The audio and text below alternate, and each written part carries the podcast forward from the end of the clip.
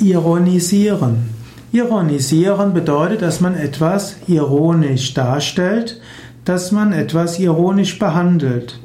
Ironisieren kann man zum Beispiel einen Sachverhalt oder auch die Eigenschaft von etwas. Wenn man jemanden oder etwas ironisiert, dann kann es auch heißen, dass man etwas nicht so ernst nimmt. Wenn man jemanden oder die Eigenschaften, die Schwächen von jemanden ignoriert oder ironisiert, dann kann das sehr kränkend sein. Man sollte sich nicht über andere Menschen lustig machen.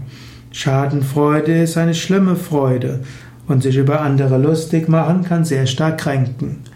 Manchmal kann es aber hilfreich sein, Probleme zu ironisieren oder auch äh, eine zu ernste Vorgehensweise zu ironisieren.